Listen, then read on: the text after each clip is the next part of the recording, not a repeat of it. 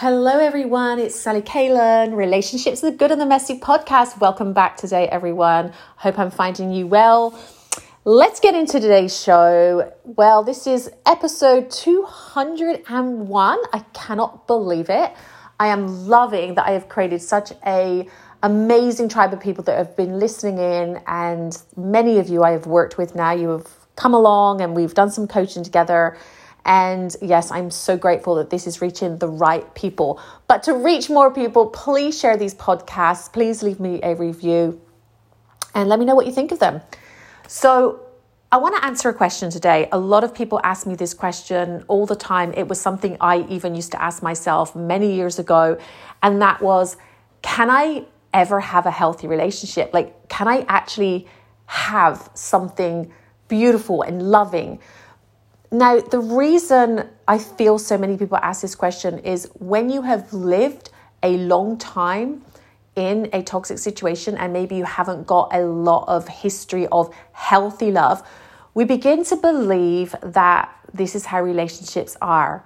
We almost uh, almost feel reluctant in some ways to move on from a toxic relationship because we believe that we can't have anything better anyway, or you know, you look back on the other relationships and you think, well, this guy's not that great, but the one before this wasn't any good either, and the one before that wasn't any good.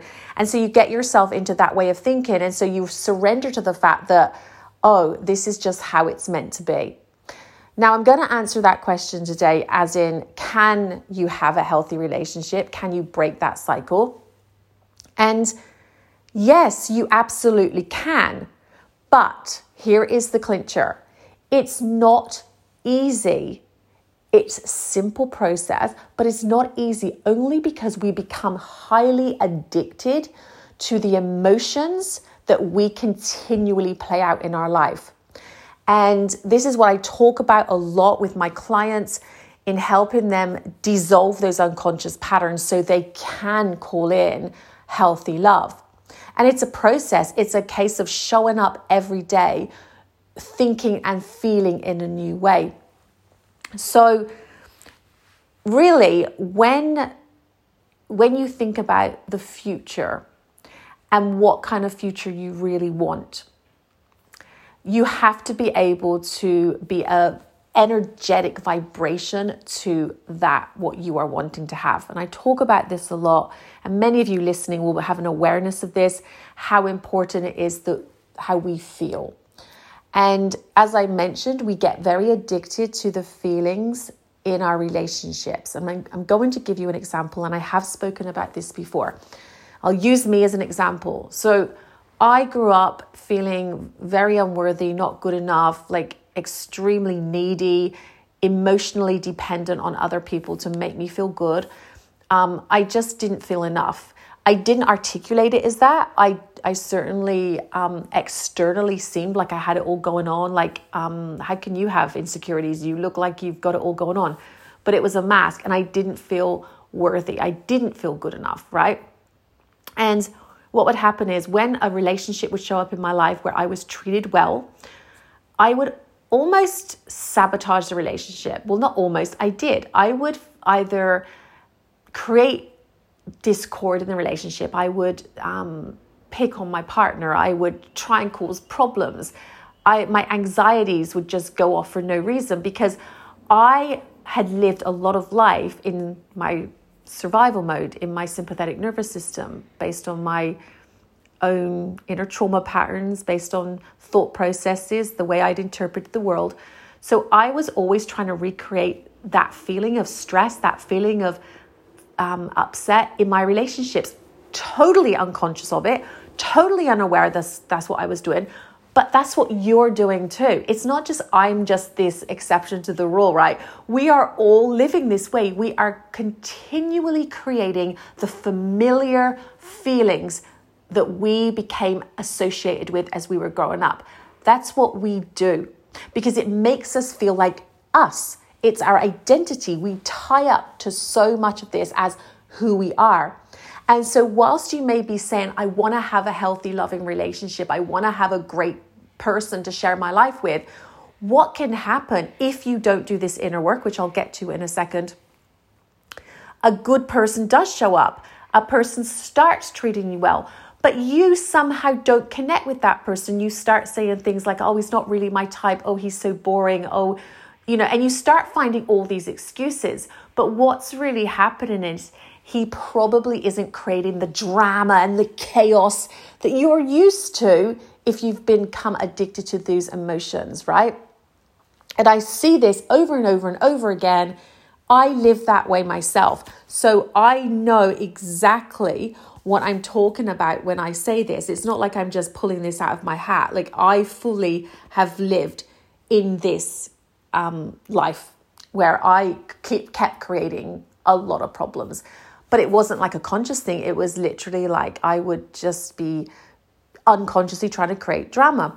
But then when I attracted a guy that was really not kind to me, not treating me well, I didn't have to create drama. I then somehow became the victim, right? I would then be going, oh my God, how, how, why is he doing this to me? And it was awful. And it is totally not acceptable to be treated poorly in any shape or form. But what I didn't realize was, was on an unconscious level, that vibration of chaos and drama was my normal.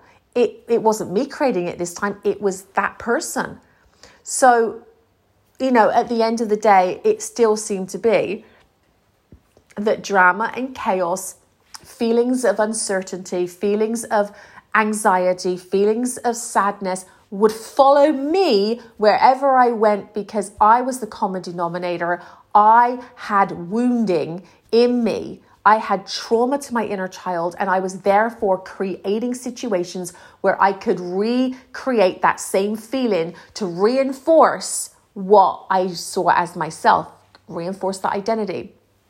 And let's face it, that stuff gets hardwired in. Our subconscious, you know, is where it's all coming from, the subconscious being the habit mind.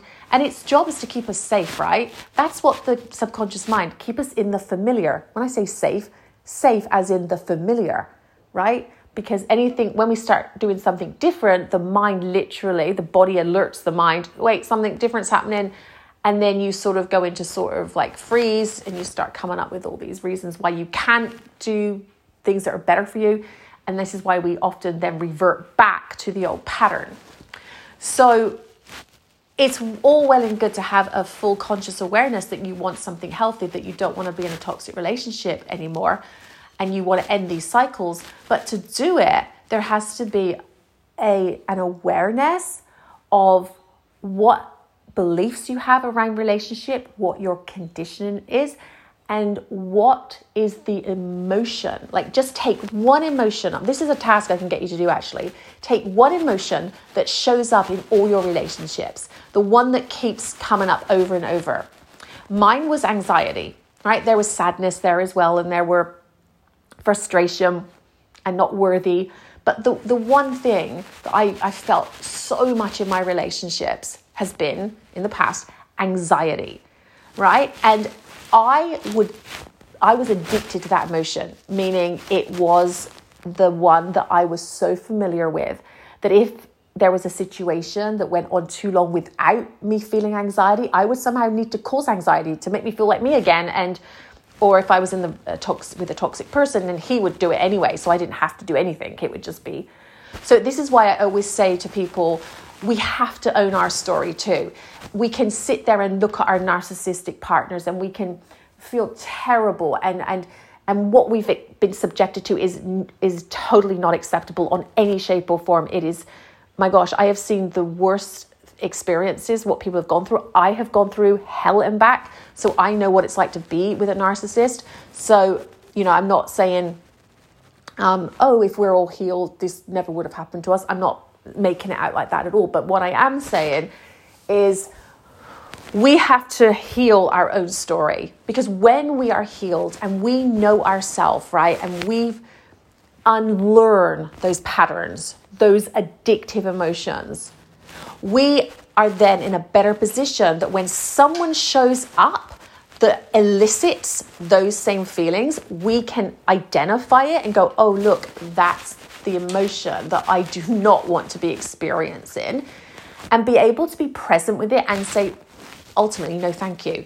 And we ourselves, if we're the one that's creating all the drama, we will become aware of how we respond to different situations and therefore begin to become self aware, get into the body, hear your thoughts, watch your thoughts, don't identify with your thoughts, breathe, and learn to create a new habit in its place, a new emotion. So instead of uh, feeling anxiety a lot, I chose a path where I wanted to feel more peaceful, more balanced. I mean, that was my thing. You know, I wanted to heal my inner child, which was is a whole different podcast. I've got some podcasts on that though, um, as well as unlearning the habits of anxiety and sadness.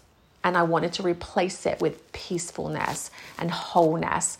And it took some time, right? It every day showing up, being present. This is why meditation helps so much and practices such as being present, becoming in the now moment, getting into the now. They're all tools to help you dismantle the old paradigm, the old program that you have playing out. Learning to sit in your seat of consciousness, meaning to observe your thoughts. Like, hear what you're saying because that's who you are. You're, you're the one who hears. You're not your thoughts. You're not those programs. You're not your conditioning. You have that and you've experienced that, but you are not that. So, learning to do that for myself, becoming more the observer of my life, learning to create new habits, new thought processes, right, is how I began to unlearn and 100% call it different. And if there was toxic in my life, still learning to put in those emotional boundaries. It totally changes who you are when you can begin to essentially create a new you, right? Because that's what you're doing. So, that question can you have a healthy, loving relationship if you've got a pattern of toxic um, going on? Yes, you can, but there you, you've got to learn to unlearn, right? And it's so doable. And um, I, I want that for you. I mean, I know some people, if you've primarily had healthy relationships though, and then you meet a, a toxic person and then you've come out of that, I feel like it is easier somewhat to call in another healthy relationship and just learn the lesson. That can happen. Um, and I've seen people do that right? So I still believe that we all need to do the inner work. I still believe we all need to look at our own conditioning so it doesn't repeat. But I'm talking more primarily for people that seem to always be in these relationships. I was that person at one time where it was chaotic and crazy and traumatic, and there was always something to be worried about and something to be stressed about.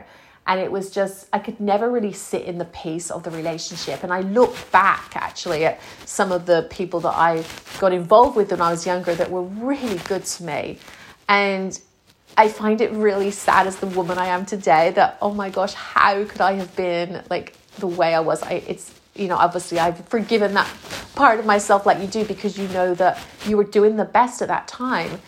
But, you know, those relationships ended because I didn't believe I was worthy of it, right? I, on some level. And like I said, I I was more familiar with the chaos. And so that's what I stuck with until I couldn't any longer because I literally had a breakdown and that was just the end and it's never going to happen again, right? Um, healthy love is what we all want to experience. And I just want to say as well, we because we get so addicted to the hormones of stress, because we get so addicted to those heightened states of emotions, a lot of people don't want to give up that. And they say they want a great love but they begin the work and then you know it feels too uncomfortable because you are going to feel uncomfortable as you um, learn to move through that resistance that will come up as you're creating that new you. Um, and a lot of people just then opt back into the old familiar program because it's too difficult, it feels too uncomfortable. And that's why I, I do the programs I do with clients because I'm all about helping them through that part, especially in their healing after a breakup and moving through that resistance that comes up for them so that they don't keep opting back into the same patterns. And like anything, I'm all about small habits every single day, creating new systems for your life so you don't keep going into that cycle. So I'm saying to you today, um, if you're interested in coaching with me, message me. By the way, um, I have my programs. I'm here for you. Um, the six week coaching program, the Healing and Evolve program, which is my primary um, initial program that I like to coach people with the first time they coach with me. It's this program, and it's going to help you so much in clearing your old patterns, in helping you understand your story, and helping you understand the conditioning that has allowed you to, you know, to settle and to be in these relationships where you're either accepting really poor treatment or you're maybe in a relationship where you feel like you're always chasing that person and trying to get them to love you, want you, accept you, and, and there's just this constant need for validation from that person. Um, and that that all that toxic stuff, right? I am telling you now, you can change that. You can heal that 1000%. I would not be telling you this if I had not been through this myself and gone through that journey. Like, I love and like who I am now, right? And I used to think I did back then. And yeah, maybe on some aspect I did. But what I used to accept from people, oh my God, like, I cannot believe I used to be called you know, all the names under the sun. You're a bitch, you're a psycho, you need help, you're you need to go in a mental home. This is what my narcissist used to say to me and it used to just send me like what is wrong, you know. And these can really mess us up, right? And I knew, of course, you know you're not that, but when someone is at you because of the way they work on you, it is really destabilizing. And this is why I'm telling you now take your power back um, and make a decision today that you're going to change this. So if you're interested in my programs, message me. I have just got on Clubhouse and I want to start some rooms where we can have some conversations there where we can you can hop in a room and we can have we can chat about this, right? Um, and so if you're not on Clubhouse, get on Clubhouse, come follow me, Sally Kalen. Follow me on Instagram. Check out my reels on TikTok and Instagram. Message me. I am here for you because I'm telling you now, I cannot wait to see your life turn around and I want I want you to tell me what what you're doing to make that happen. Reach out and tell me some things you're doing right now to turn your life around. So I'm going to love you and leave you. I hope this podcast has been helpful. Sending you so much love. I will be back in a couple of days with a new podcast and take care of your hearts. Bye everyone.